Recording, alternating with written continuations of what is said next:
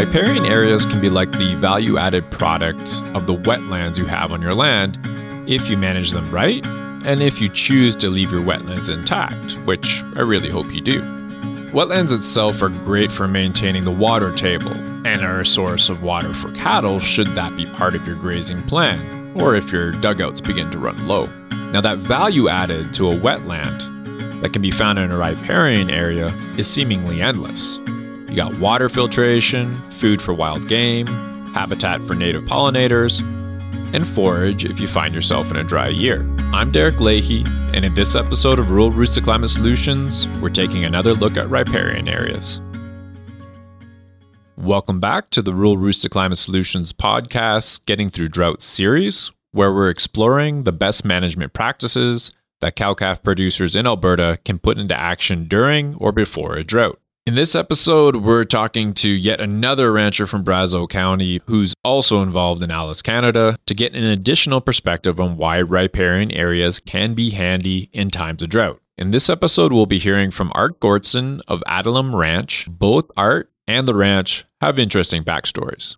Our quick story is we grew up in Abbotsford, BC, and my family all immigrated here from Paraguay, South America, where they farmed and had cattle when I met my wife, we both said, let's move to a rural town in Alberta and start to farm a ranch. We didn't know much about it other than I grew up in town, and so did my wife. Uh, we both grew up in a city, but we both knew what we wanted out of life future. It took a while for us. So it was only a year or two after we got married, we moved out here to Spruce Grove, bought an acreage, because at that time, acreages were the same price as a house in town. For us living in a basement suite where we could hardly see the grass in Abbotsford to six acres, we thought we'd made it.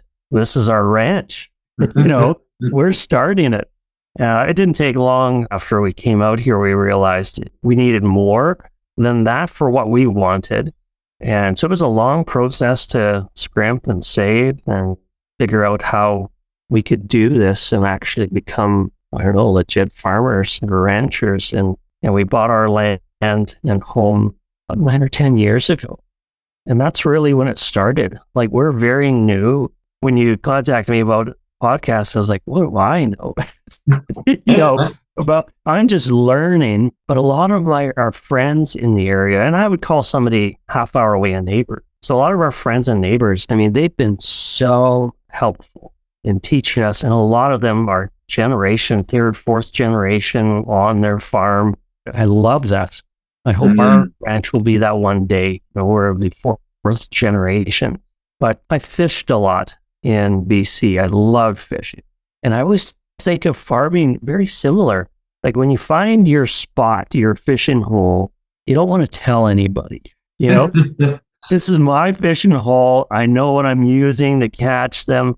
I don't really want to announce to everybody what it is. And we did find some farmers or ranchers in the area that were, were like that. Well, no, you figure it out on your own. And at that time, I was 45. And I said, Look, I'm 45. I, I don't have time to figure this all out on my own. I, I need to be taught. I need to figure it out. And that's when we, we really started going to every weekend seminar, watching podcasts, and, and really digging in and talking with neighbors and how did you do that? Why does this field look different than that field? And how does this all work? So we've really been learning the whole time. And that's always my biggest advice to any farmer rancher I talk to. I go, just never, never settle in, never settle into arrogance that I know the answer. Like, this is it.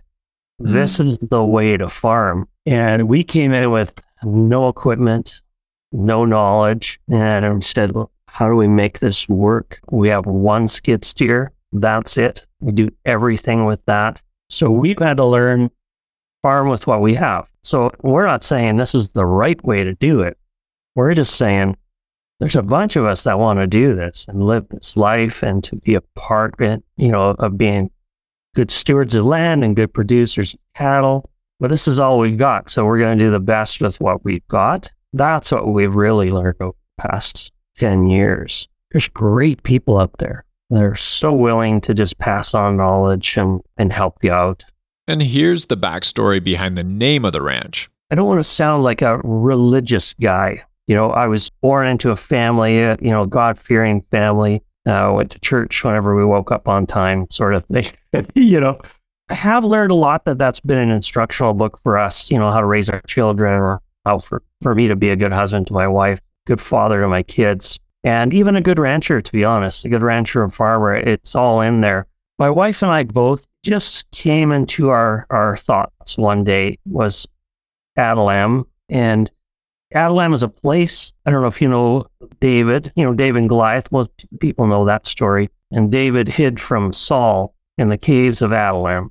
And it was a hiding place, a refuge. And we loved that. And we said, we want our ranch. In our mind, we don't think just our generation.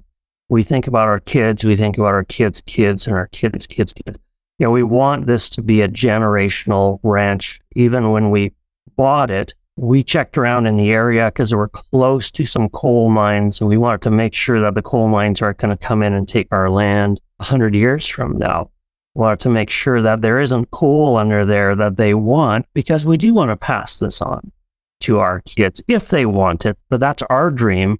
So we always wanted this place to be a place of refuge. And that's what it's been as we have friends come still from BC. We just had a friend over from Ireland for a couple of weeks. And they come and we always say, this is a refuge, a hiding place, a place that you can come and just enjoy and, and walk, work if you want, don't work if you don't want. And, and that's how that name Adullam Ranch came about. I've come across some unique farm and ranch names doing this work, but I think Adullam might be one of the most unique ones. We have the home quarter we bought, like you say, about 10 years ago. I think it was vacant for a couple of years. Uh, the owners, I believe, were in their 80s and had moved already. And we walked it and went, yeah, this is the right place for us. And, and that's where we started everything. I think our first year we bought two cows and said, let's figure this out. We don't know how cows work. We didn't know how hard they would be on fences and, oh, they need water here. How, and we really watched those two cows to see how they worked in what was there. It was quite dilapidated, everything. The fences were breaking down and all that sort of thing. Uh, again, we look for a lot of help, friends and neighbors for knowledge, but also to programs like ALUS, you know, mm-hmm. say, we can't do this on our own. We just need some help to, to get going. Uh, we didn't come in with millions to just set up a little operation, but we learned from two cows and then we just kept growing and growing and growing from there and knew that we wanted to be cow calf producers. We really loved the animals. We don't do any crops at all. We have, uh, we rent out getting our hay cut on the fields that we do cut. The more that we bale graze, the less we cut. Art is a big fan of bale grazing. We had a pretty good chat about it, but unfortunately, it didn't make it into the final cut of this episode. There is one valuable lesson about bale grazing that Art shared during the interview that I want to share with you, even though it is a slight deviation from our topic at hand of drought and BMPs cow calf producers can use to get through drought. I wasted money. We bale grazed, and then I, I it didn't look good afterwards when the spring came. And uh, so I went and bought harrows and I tried harrow shoes, made it look even worse. and then the guy who taught us how to bale graze said, Ah, you just wrecked it.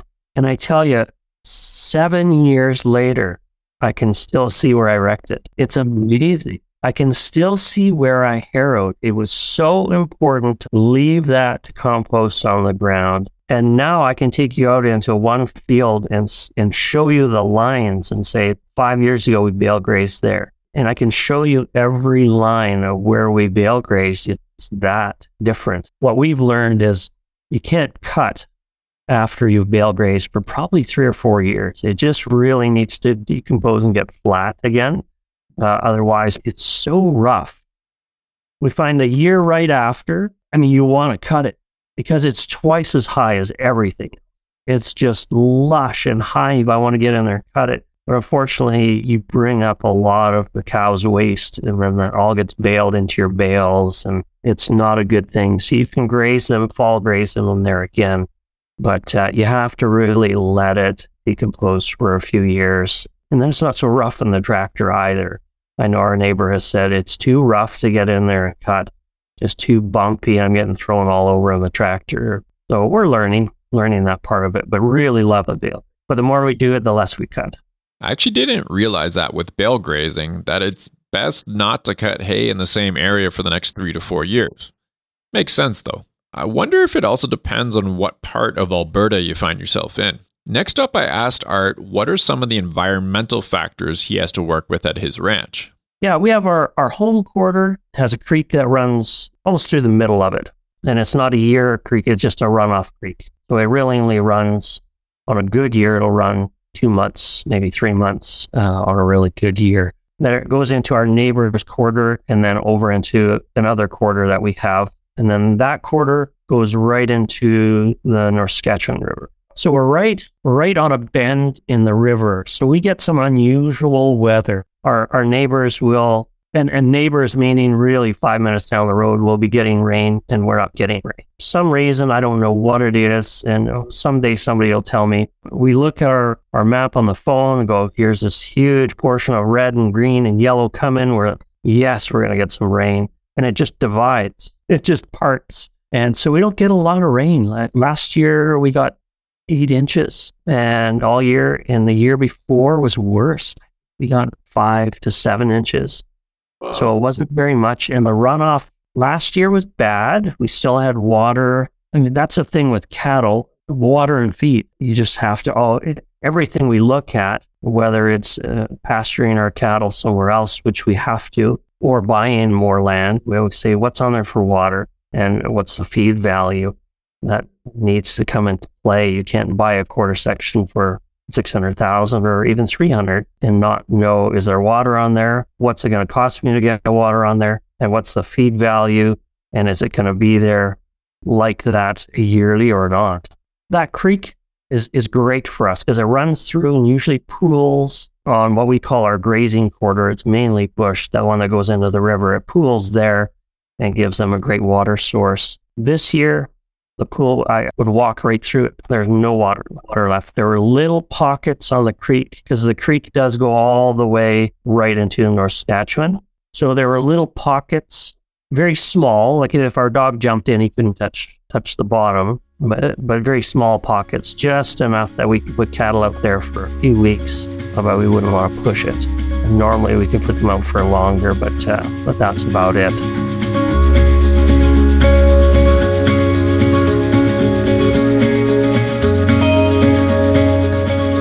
Art uses something he refers to as a three layer system when it comes to watering cattle. This three layer system is a key part of his drought plan.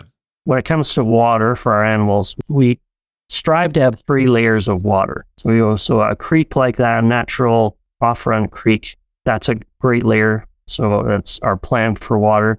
But if that plan doesn't work, what's our next plan for water? Our next plan are are the pools where the water has collected over the years. Uh, we have solar waters that we can pump out of there. If that's dry, what's our next layer? Our next layer is, you know, we have a well with a solar water on it. So we try to do everything for feed, for water, to have layers of how we can do it. So our first one, the easiest one, cheapest one, is just to take that water runoff creek and let them drink from there. But if that's not there, yeah, we're pulling out the solar waters, getting them to water out of there.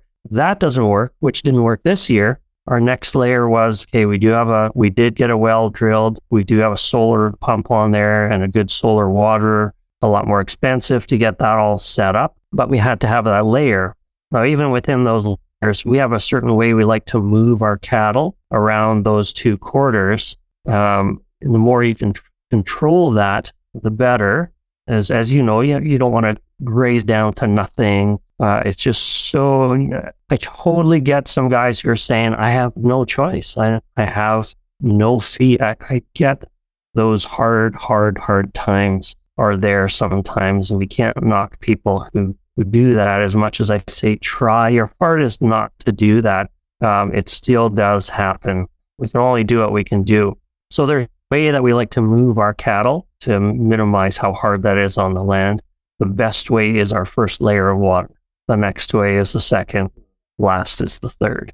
So mm. that's been our plan. That there, there really isn't a quick fix to it. I would love to say if you do this, you'll be fine the next drought, but it's a long term plan. Next, Art explains how he manages the riparian areas on his land. We fenced off, and this is how we got involved with ALUS years ago. So we fenced off that whole creek, both sides. Uh, there was already a kind of a roadway big enough for a tractor to go over with a culvert. So we fenced all that off, that whole creek off. Did some planting in there through the ALUS project as well. And what we found, cattle are hard. They're they're hard on land and they're good for the land. I mean, there's been uh, I'm not going to get into this because I'm not that knowledgeable of it all, but there are a number of studies that show how cattle do benefit land. They, it usually gets focused in on the hard areas. Uh, when we look at as an ALUS project, when we get an aerial view map, the area producers on the team are going, yeah, I can see where cows went. I know where the water is. I know where they trout. You can see all that. So we kind of know, yeah, that's where the cattle are going. And that that's what looks hard. If you take a close picture of that and just look at that, it looks like cattle are really hard on the land. They're hard. They are hard on those creek areas. You can put them in there. There's nothing wrong with that. But at certain times of the year, uh, you know, definitely not. Uh, you put them in through the summer when it's rainy and wet, and they're sloughing in all the sides of the creek, and when the creek gets redirected all over. It's not good for anything. So we do our best to fence off the creek area, to plant in there what we can, birdhouses, things like it. anything that we can do that we believe is good for that area. And and we've seen it over the years just grow and really just strengthen. So everything from because we're thinking of water running still melt, water running off. What's it going through? Uh, all that's filtering the water too. You know, it's going through all that vegetation not only feeding it, filtering it, and it comes out our creek, and it's better for us two miles down the creek because mm. we've concentrated on making this area stronger, healthier. And that's why we did that. And, and it's been great. We have seen it grow. Uh, we just had a, a, company come in and do some checking and testing. I don't, we haven't seen the results yet uh, to know how that's been affected over I think uh, maybe four years that project has been. So I'm, I'm looking forward. I know because I see it. I'm curious what agrologists say about that whole creek area. So my follow-up question here was did having well-managed riparian areas help out during the drought of 2021? Yeah, I think in like I said, in making it healthier, we started that years ago. It is able to give you more than just the runoff water. It's more than that. Like I've already said, it's about not just the runoff water being good, but also collecting that. And I, I keep coming back to the the layers for us as cow calf producers. You know, everything comes down to feed and water for us. So that's the way we have to look at it. So in making that area healthy, it was not only good for feed, which we, you know, cows do go in there we let them in at certain times of the year in the fall to go in there to graze. So it's good for that. But also, it's healthy for that land too to have some of those things cut off and eaten off. And that fertilizer is great. Put them in there for a short period of time um, before they do get all their paths and, and wreck the creek and things like that. So we, we, we do our best to put them in for that period of time. How did it help during a drought year? It was tough like I say, this year was worse than last year for mm. us. Like there was just no water collection out there. The water that came in was just gone. I don't know if it was just too dry from last year. Just through, it was almost the year after the drought was worse than the drought year. The drought year was was bad, but the water collection areas were still there. They were low, but they were still there. But this year, yeah, there's nothing.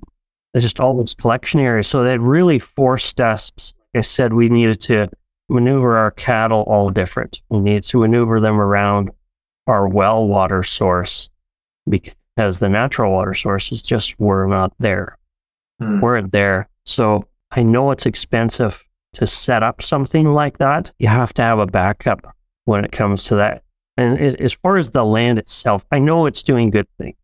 I know from the vegetation that I see, the plants that are growing, even the animals that come through there. I mean, we had being so close to the river, we have everything. We have elk and cougars and bears and all the animals you can think come through there because they follow the river. They're doing the same thing our cattle do. They're look that they need food and water. They're doing the same thing. They're looking for food and water, and we're trying to give that to our cattle, food and water. But uh, this year was tough. You you see certain animals aren't there because the water is just not there. So they're hugging closer to the river. They're not coming as far inland as they have before. So it's helped definitely. I think our water sources are lasting longer because of the healthy vegetation around it. And securing it with fencing has been a great help as well. So it just it doesn't erode as bad as it can. Without taking care of those banks, without having healthy vegetation there, you get mini creeks. I, I don't know all the technical terms for this. This is what I call it.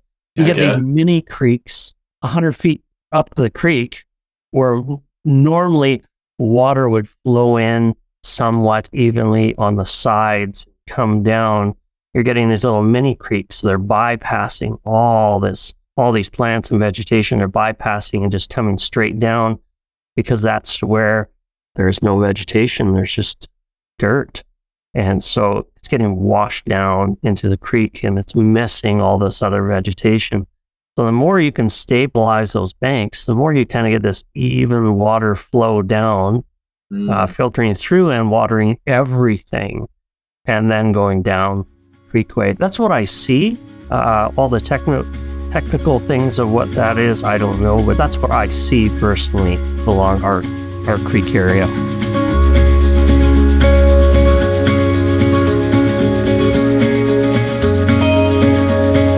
You mentioned that usually you'll just let the cows into the riparian area at a certain time of year, and that time of year tends to be the fall. Was it different this year and last year just because you were running out of forage? That did you wind up letting them in earlier?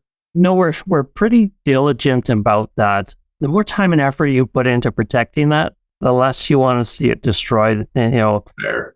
uh, we'll just put, you know, we put more money into feed this year to buy in feed and less money into our infrastructure. We needed some more panels this year. We're slowly replacing pens, all the wood fencing in our uh, handling system. And we slowly replace that every year. We kind of take a chunk of money and put it towards that. This year we didn't. We just said uh, we put the cows in there. They they would it'd be too much for that riparian area. So we're just going to take away from the money we're going to put into the handling system area, put it into feed, and just start feeding them a little bit sooner. Like I say, I'm not knocking anybody who's going through a tough time, and, and I'm sad when I go by fields that are just decimated. Is that the right word? Like there just seems to be nothing left there. And I go, it's not just this year. You're to, it's to hit you hard next year because the good vegetation is not to come back.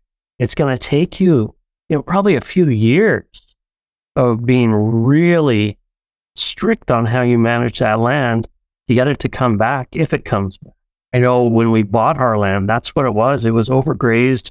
It was very weedy, very sparse. It takes a long time to get that to come back and to get some health back into your land. Because we know that, we just can't seem to bring ourselves to leave the cattle in there so long that they're going to wreck it. Same with the amp grazing and all that. I mean, uh, it's so, so important to watch what they're eating, to just let them chew off the tops and move. It's so hard. You go, there's so much more there yet. And before you think you should, you should probably move them. If you're a cow calf producer, or really any kind of producer, and you're listening to this right now, here are Art's words of advice to you for getting through a drought. You just can't wait for things to, to fail before you prepare for them. Like you just, you have to prepare. You know, just go back to the Bible one second, but there was a story where there was going to be seven years of plenty and then seven years of drought. And they talked about how you, you need to get your silos prepared, you know, get them full for the seven years that are to come. That's how we try to do everything at our ranch. We, we go, okay, it's some good years, but it, same with finances or anything. If you're going to spend when you've got it and don't spend when you don't, you're going to have some really hard times. But if you try to level it out, budget, It's the same with this. You have to look ahead and okay, well, this year is good and everything's nice.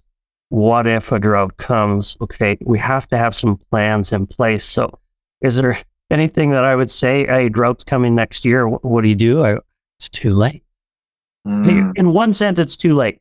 You can do it. It's going to cost you. It's going to cost you a lot more if you're in a rush than if you would have planned for it. So if you can kind of spread that, if I was seeing a drought coming next year, I'd say you better drill some wells, get some good waters out there, and uh, do this and do that. But it's got to be, you got to think ahead. We did the same with our riparian areas. We we fenced them off. You know, is that going to do anything this year? Probably not much. Next year, probably not much.